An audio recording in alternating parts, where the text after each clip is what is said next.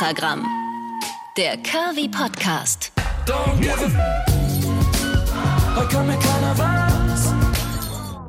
Ihr Lieben, wie schön, dass ihr da seid. Das ist sie, die offiziell allererste Folge von Extragramm. Ich bin ein bisschen aufgeregt, aber ich freue mich so sehr, dass ihr dabei seid. Das große Thema von Folge Numero Uno ist tatsächlich ein Ding, das wie so ein riesengroßes Mahnmal über der kompletten Love Your Body, Body Positivity, was auch immer Bewegung hängt. Also allem, was irgendwie in Richtung, ich bin ein bisschen anders als der in Anführungsstrichen Durchschnitt ist. Hashtag Selbstliebe ist ein großes und geflügeltes Wort. Ich glaube, das auszusprechen und das unter irgendein Bild zu posten auf Insta oder bei Facebook oder wo auch immer, ist gar nicht so schwer.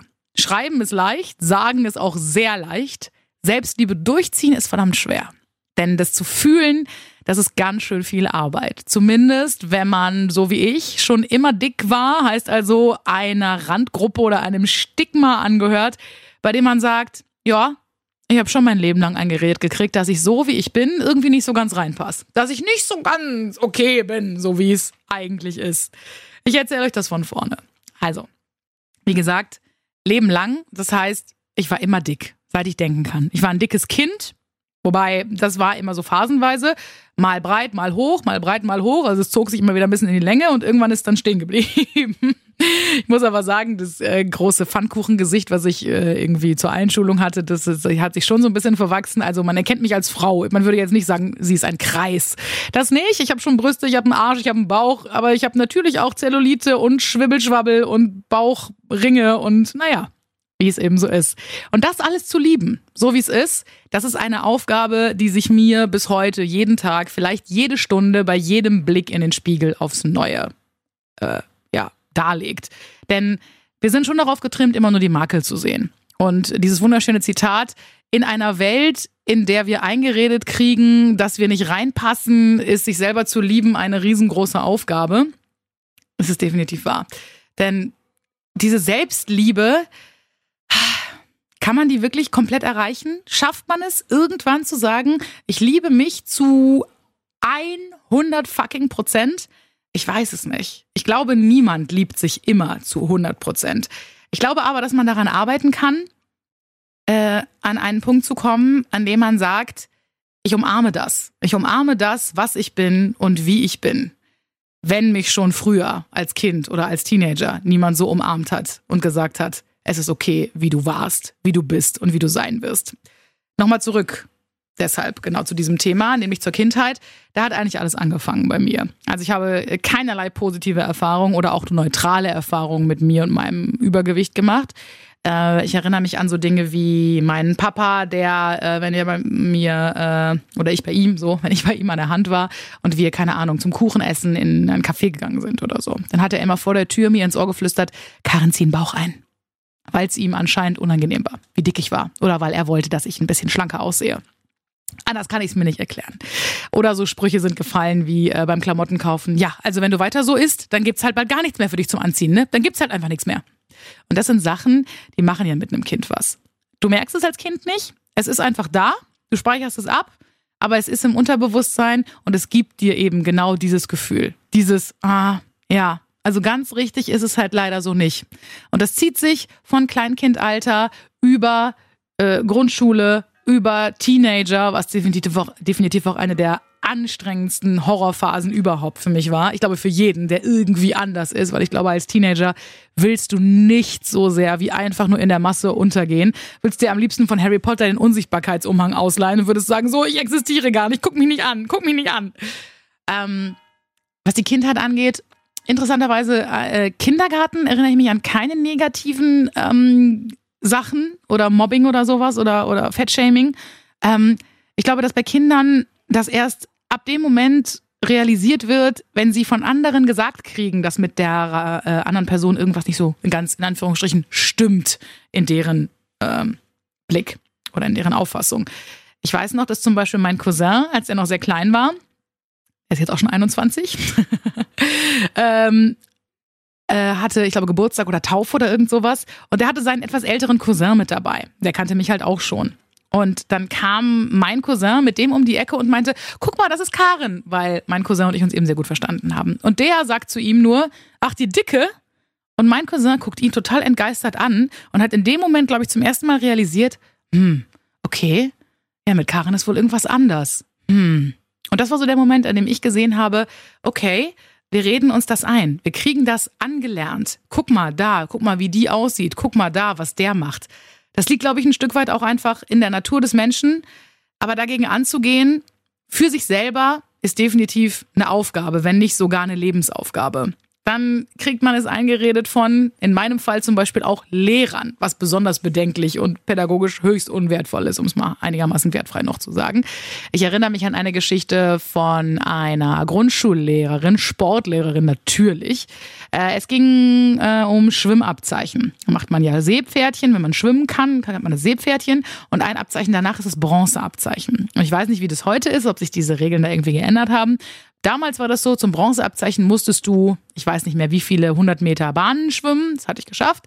Dann musst du, glaube ich, vom 1-Meter-Turm springen, das hatte ich auch locker geschafft. Und dann musstest du einen Gegenstand, also in dem Fall so ein, so ein Tauchring, ähm, aus 2,20 Meter Tiefe äh, hochtauchen, also tauchen, das Ding hochholen. Und das war in einem Hallenbad, das so einen äh, bewegbaren Boden hat. Also der Boden ist entweder komplett tief ähm, oder kann so hoch und runter gefahren werden, dass das wie so eine Steigung geht, ähm, damit die dann verschiedene Bodenhöhen einstellen können, jeweils. Die wirft diesen Ring runter, ich tauche danach, hol den hoch, juhu, freue mir einen Schnitzel, geil, ich hab's geschafft, total stolz, war mega glücklich, weil alle hatten dieses Abzeichen, nur ich hatte es halt noch nicht. So. In dem Moment guckt die mich an und sagt, mm, mm, Karen, leider war das ein bisschen zu weit oben. Der war nicht ganz tief genug, den müssten wir nochmal runterwerfen. Ich, alles klar, sie schmeißt den nochmal rein. Ihr könnt euch denken, wie die Geschichte ausgeht. Karin hat den Ring natürlich nicht hochgeholt. Dementsprechend ohne Abzeichen nach Hause, alle ausgelacht. Also alle haben mich ausgelacht, so. Äh, und es fielen dann den Rest des Tages so Sprüche wie Fett schwimmt oben und Co. Und all solche Dinge, die sind in mein Gehirn gebrannt und werden da nie wieder verschwinden. Und das sind Dinge, die diese Glaubenssätze schaffen. Dieses, du bist nicht gut genug, so wie du bist. Du bist anders als die anderen. Du genügst nicht. Du kannst das nicht. Du bist dick. Du wirst das niemals so können wie alle anderen. Das ist dieser, ich nenne es wie es ist, Scheiß, den die Welt einem versucht einzureden. Man ist so nicht okay, wie man ist. Und dann setzt sich diese Schnecke in Gang. Dann sitzt man nämlich zu Hause und denkt sich, ja, ich bin nicht genug. Was soll ich schon? Ich kann nichts. Nee bestelle ich mir mal eine Pizza. Ja, fahre ich mal zu Meckes. Alles klar. Ich bin zumindest so ein Fall gewesen, mein Leben lang. Ich habe immer eigentlich alles, was mir gefehlt hat, mit Essen ersetzt. Liebe, Trost, Zuneigung. Ich habe auch gefressen, und ich nenne es bewusst gefressen, und allein daran hört man schon den Selbsthass, der darin steckt, gefressen, äh, wenn ich glücklich war. Essen war für mich immer was, das irgendwas noch obendrauf gegeben hat. Also sowohl positiv als auch negativ. Ich dachte auch in den traurigen Momenten immer, ich tröste mich damit, bis ich irgendwann verstanden habe, ich bestrafe mich. Eigentlich bestrafe ich mich damit. Und irgendwann schwenkt es dann um in dieses, okay, so wie ich bin, bin ich nicht okay. Das heißt, ich muss was ändern für die anderen, damit die anderen finden, dass ich okay bin, damit mich endlich einer liebt, damit mich endlich einer gut findet, damit ich endlich dazugehöre und in der Masse untergehe, damit ich endlich auch einen Freund habe, damit auch mit mir einer einen Tanzkurs macht, in der Schule, damit ich auch knutschen kann auf einer Party. Was ich, by the way, beides nie getan habe als Teenager. Ich habe weder einen Tanzkurs gemacht mit irgendeinem Jungen, weil ich mich nicht getraut habe zu fragen, weil ich der Meinung war, mit dem Fetti wie mir will eh keiner tanzen. Knutschen war sowieso out of space. Und all diese Dinge, die tragen dazu bei, dass Selbstliebe nicht gerade ganz hoch im Kurs steht, sondern eigentlich quasi nicht existent ist. Da kann dir noch so oft jemand sagen, du hast doch aber ein hübsches Gesicht. Toll, danke. das ist ja super. Ähm, es, es schwenkt wirklich in eine Form von Hass um, die dann noch befeuert wird durch mehr Fressen und Fressen und Fressen. Und wie gesagt, ich nenne es bewusst Fressen, weil man diesen Hass dadurch sehr gut verbalisieren kann. Es ist ein Hass. Du frisst wie ein Tier. Du bist kein Mensch, du bist ein Tier. Du frisst es in dich rein. Und genau das passiert.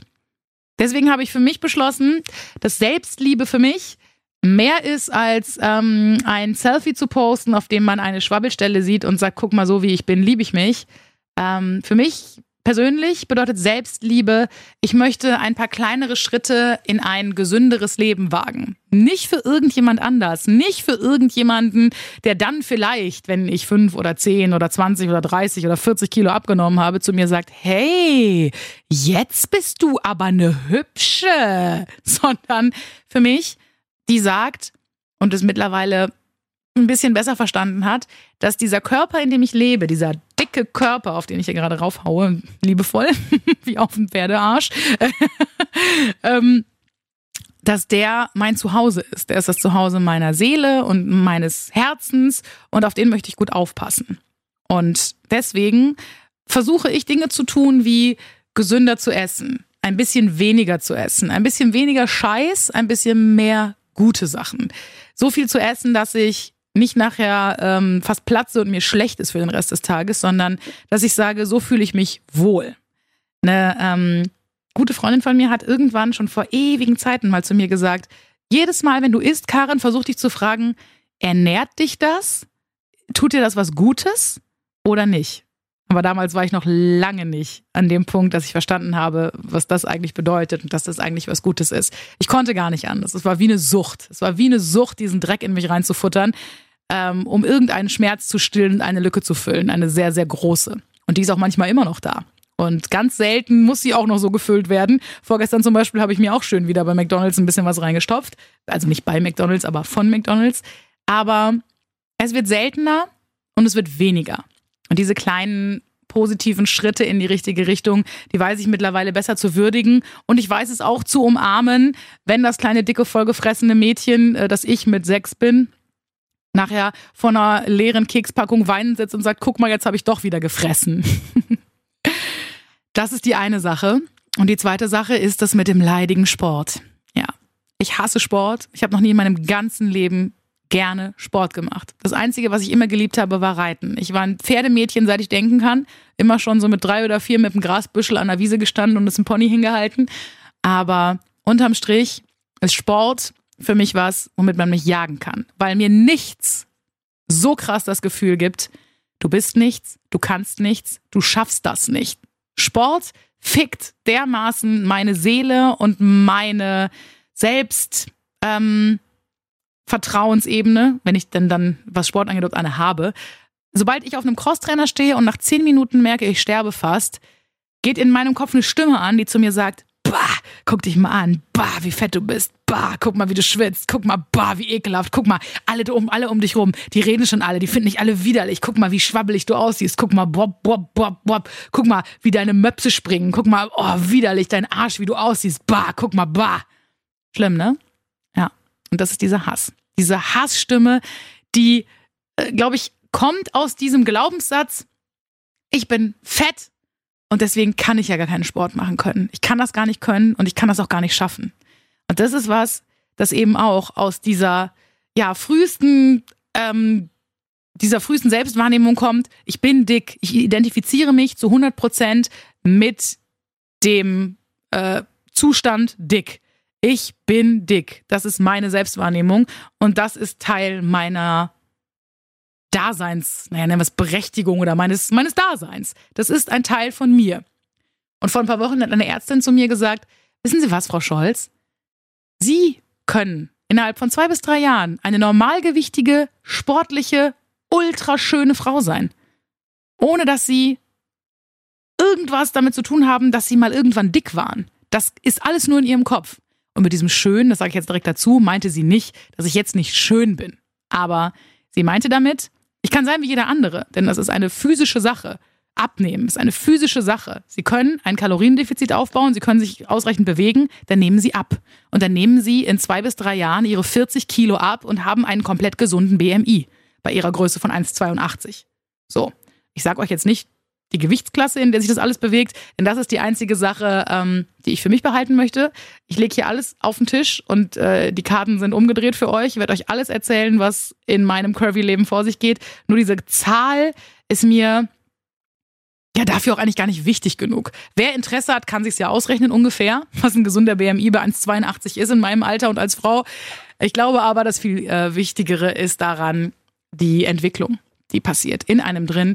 Und all die Rückschläge, alles, was schon passiert ist und was vielleicht noch passieren wird, das teile ich hier mit euch in diesem kleinen Podcast. Ich freue mich sehr drauf und bin gespannt. Es werden auch so äh, Geschichten aufkommen, wie zum Beispiel ähm, geile Dinge mit Männern. Nur mal schon mal so als kleiner Teaser. Was ganz toll ist, wenn man mit 16 illegalerweise schon in einem Club feiert und von Mama hingefahren wurde mit seinen Freundinnen zusammen und dann knallt auf einmal irgendein Typ gegen dich und du denkst dir, ja gut, hat er dich halt angerempelt. Und dann lachen die sich tot, die Jungs, die anderen, die drumherum stehen. Ich weiß nicht, ob ihr äh, jung genug seid oder alt genug, als dass ihr StudiVZ noch kennt. Das war ja mal sowas wie Facebook. Und da gab es dann auch Gruppen. Und eine Gruppe bei äh, StudiVZ war, da waren auch Freunde von mir drin, also Männerfreunde. Betrunken schubse ich meine Jungs gegen dicke Mädchen. Hahaha. Und vielleicht kennt ihr es. Wenn nicht, dann denkt ihr euch jetzt, wow, wie gestört ist die Welt eigentlich? Aber ich sage euch, so eine Scheiße existiert. Existieren auch Menschen, die sich in der Bahn wegsetzen, weil sie das Gefühl haben, sie haben auf dem Sitz neben euch zu wenig Platz, weil ihr ja so fett seid. Oder die die Augen verdrehen, wenn ihr ähm, im Flugzeug neben ihnen sitzt. All solche Geschichten. Und auch das kommt mit drauf auf den großen Teller des Selbsthasses, denn all das macht uns im Kopf zu dem, was wir vielleicht sein sollen für diese Menschen, nämlich irgendwas, was stört, irgendwas, was nicht gut ist, irgendwas, was nicht reinpasst und was sich gefälligst anzupassen hat oder gefälligst in seine stillschweigende Ecke und dann aber bitte alle anderen nicht belästigen. Es ist echt eine Menge, die wir aufgebürdet kriegen als Plus-Size-Menschen, also als übergewichtige Männer und Frauen und natürlich auch schon Kinder. Und was mir auch noch sehr wichtig ist, ist, dass ähm, diese ganze Selbstliebe ein riesengroßes, ultra wichtiges Thema ist. Und daran arbeite ich für mich. Und ich habe für mich diese äh, Sache ja identifiziert und auch definiert, was Selbstliebe für mich bedeutet. Das heißt aber nicht, dass das eure Selbstliebe sein muss, sowieso nicht. Vielleicht ist sie's, vielleicht ist es ein Denkanstoß oder ihr sagt, ja, das ist, das ist, das ist schlau. Vielleicht sagt ihr auch, boah, nee, sehe ich ganz anders. Ist mir völlig wurscht. Ich sehe Selbstliebe darin, dass ich sage, ich bin so fett, wie ich sein will und ich esse jeden Tag einen Kuchen. Und auch das wäre völlig in Ordnung, solange ihr sagt, das bin ich und das ist meine Meinung und meine Form von Selbstliebe und das tue ich nicht für irgendjemanden anders. Denn all diese Sachen resultieren ja eigentlich darin, dass wir es für uns machen. Dass wir nicht sagen, wir wollen dick sein für jemanden. Wir wollen dünn sein für jemanden. Die Selbstliebe definiert jeder für sich und guckt, wie er an diesen Punkt kommt. Und das ist die große Reise, auf die wir uns alle machen. Und ich glaube, das hat noch nicht mal auch was mit Dicksein zu tun, sondern ich glaube, das muss am Ende des Tages jeder. Aber es muss nicht nur sein, ich akzeptiere, was hier und heute ist. Das ist der allererste Schritt, dass man sagt, nee, ich bin nicht ekelhaft. Nee, ich bin nicht hässlich. Nee, ich bin nicht zu viel oder zu wenig. Aber, und das ist eigentlich die Kernbotschaft dieser allerersten Folge, weil mir das so wahnsinnig am Herz liegt, Selbstliebe bedeutet für mich, wie ich mich selbst lieben kann, wie es ist und trotzdem verändern wollen darf zum Besseren diese kleinen Schritte in ein gesünderes Leben und eben auch in ein sportlicheres Leben. Was für mich momentan so funktioniert, dass ich versuche, sieben bis zehntausend Schritte am Tag zu gehen. Es sind tatsächlich eher sieben als zehntausend, aber es sind auch deutlich mehr, als ich es früher getan habe. Und allein das, kann ich euch sagen, ist was total unterschätztes. Gehen, spazieren gehen ist der Knaller. Das macht euch den Kopf frei, die ganzen blöden Gedanken verschwinden und es ist wirklich gut für Kondition es ist krass, wie viel besser man am Ende einen kleinen Berg hochkommt oder wie viel leichter man es schafft, mal eben kurz zur Bahn zu sprinten oder, oder, oder. Ich sage euch, eine Stunde am Tag spazieren gehen ist das Wunderbarste, was ich angefangen habe, auch auf Rat dieser Ärztin hin. Es ist wirklich, wirklich eine geile Sache. Und das Zweite, was ich angefangen habe, zähneknirschend, wie eben schon gesagt, ist Sport. Nicht im Fitnessstudio, denn das kriege ich auch nicht hin. Ich kann diese Stimmen nicht ausschalten in meinem Kopf. Was ich mache, sind tatsächlich Homeworkouts. Also gehen, spazieren gehen und Homeworkouts. Ähm, ich mache ab und zu mal ein normales von so Leuten wie Pamela Reif. Ich mache da ganz gerne diese Tanzworkouts, weil die sind cool, die kriege ich hin. Bei normalen Sportworkouts stoße ich tatsächlich körperlich an meine Grenzen. Nicht nur konditionell, sondern wirklich rein, was den Körperbau angeht. Denn wenn dann plötzlich sowas kommt wie im Vierfüßlerstand, plötzlich von hinten die Hüfte durch die Vorderbeine und dann den Fuß vor die Vorder, vor die Vorderhände, wollte ich schon sagen, vor die Hände und dann das Knie nach vorne schieben, ähm, falle ich leider um. Wie so ein Elefant. Und dann kommt der Moment, wo ich am liebsten schon wieder eine Pizza bestellen möchte. Denn dann ist wieder der Glaubenssatz bestätigt, guck dich an, wie fett du bist. Guck dich an, du kannst es nicht. Guck dich an, wie ekelhaft. Wer soll dich denn lieben? Wer soll dich denn wollen, wie du bist? Und allein um mir das zu ersparen, diesen Kampf in mir drin nicht zu kämpfen, habe ich was entdeckt, was ihr vielleicht sogar auch schon kennt, was für mich eine absolute neue Nummer war, nämlich Plus-Size-Workouts. Habe leider noch keinen deutschen äh, YouTuber entdeckt, der es macht, aber es gibt Amerikaner und Engländer und Engländerinnen und Amerikanerinnen zuhauf, die coole Plus-Size-Workouts machen, auch so von Viertelstunde, 20 Minuten bis zu einer Stunde hin. Geile Cardio-Workouts, geile Krafttraining-Workouts ohne Equipment, genauso wie die ganzen Influencerinnen das in Deutsch auch machen. Und das ist wirklich so eine coole Sache, denn du siehst jemanden, der körperlich aussieht wie du, vielleicht ist er 10 Kilo leichter, vielleicht ist er 20 schwerer, darum geht's gar nicht. Aber du hast ein gutes Gefühl, du schaffst es, du bist danach kaputt, aber du hast nicht das Gefühl, du trainierst gegen so einen Übermenschen an, ähm, dem du nacheifern willst, der du aber niemals sein wirst. Und allein da hört ihr auch schon wieder, der du niemals sein wirst. Doch, meine Ärztin sagt, ich kann so sein. Ich kann so werden. Das ist aber nicht das Ziel. Nur mal so ganz by the way, das ist hier kein Abnehmen-Podcast. Es geht einfach um das Leben und Lieben und all die Probleme und Sorgen und die ja, Entwicklung zu einer Liebe zu sich selbst hin. Und das vielleicht nochmal ganz äh, zum Schluss oben drauf gesagt. Der Grund, warum ich jetzt finally zum ersten Mal in meinem Leben eine gesunde Einstellung zum Abnehmen habe, ist, dass ich nicht mehr sage, ich möchte das für einen Mann machen, weil ich dem sonst nicht genüge oder ich möchte das machen, damit jemand mein Freund ist oder mit mich ähm, oder damit mich ein Chef netter anguckt oder äh, was auch immer, sondern ich mache das, weil meine Ärztin zu mir gesagt hat, naja, Sie wissen schon, äh, das einzig reale Risiko in Ihrer Gesundheit ist Ihr Übergewicht. Und bis mir das jemand gesagt hat, hat es fast 30 Jahre gedauert. Und das finde ich so krass. Das ist ein Thema, das werden wir hier in der ersten Staffel von Extragramm auch noch mit einem Arzt besprechen. Ich möchte nämlich dieser ganzen Sache mal ein bisschen auf den Zahn fühlen. Wie kann das überhaupt sein, dass Ärzte einem das nicht ehrlicher ins Gesicht sagen? Wie kann es sein, dass man, dass an einem rumgedoktert wird mit hier haben Sie noch mal ein Pillchen für das und machen Sie doch mal hier, anstatt einfach mal gesagt zu kriegen, wissen Sie was, wenn Sie mal 20 Kilo abnehmen würden, dann wäre das auch alles irgendwie leichter für Ihren Körper. Hat mir, wie gesagt, noch kein Arzt direkt gesagt, bis auf meine Ärztin halt jetzt vor, weiß nicht, einem Jahr oder so, glaube ich. Das ist ein Thema, was auftauchen wird. Und genau das ist meine Kernbotschaft, ähm, was mein Abnehmen, ich nenne es mal Verlangen oder meinen Wunsch danach angeht. Ich möchte gesünder sein. Ich möchte gesund sein, ich möchte einen gesunden Körper und ich möchte es schaffen, irgendwie damit in Einklang zu kommen und zu sagen, ich liebe mich mehr, wenn ich gesünder bin. Ich bin besser, wenn ich gesünder bin. Das ist das, was ich für mich sage. Aber nochmal, das muss nicht eure Form von Selbstliebe sein. Jeder hat da sein eigenes Ding und ich bin total gespannt, was ihr mir zum Thema Selbstliebe erzählt. Es gibt zu diesem kleinen Podcast natürlich ein Instagram-Profil, Extragramm Podcast. Und da könnt ihr euch gerne reinhacken. Da könnt ihr euch wundervoll schon mal ein, zwei Fotos von mir angucken. Es ist noch nicht so wahnsinnig viel drauf, denn wir fangen ja gerade erst an. Aber da könnt ihr mir eine Nachricht schicken. Abonniert das gerne auf jeden Fall. Ich folge euch natürlich tapfer zurück. und dann erzählt's mir. Was ist eure Selbstliebe? Ich freue mich auf euer Feedback und natürlich freue ich mich auf euch in Folge 2. Bis nächste Woche. Danke, dass ihr da seid. Extragramm, der Kirby Podcast von Radio Brocken.